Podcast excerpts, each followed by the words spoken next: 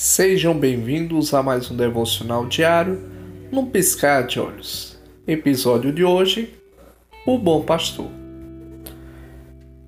Eu sou o bom pastor. Conheço as minhas ovelhas e elas me conhecem. João capítulo 10, versículo 14. Estas palavras vieram diretamente da boca de Jesus.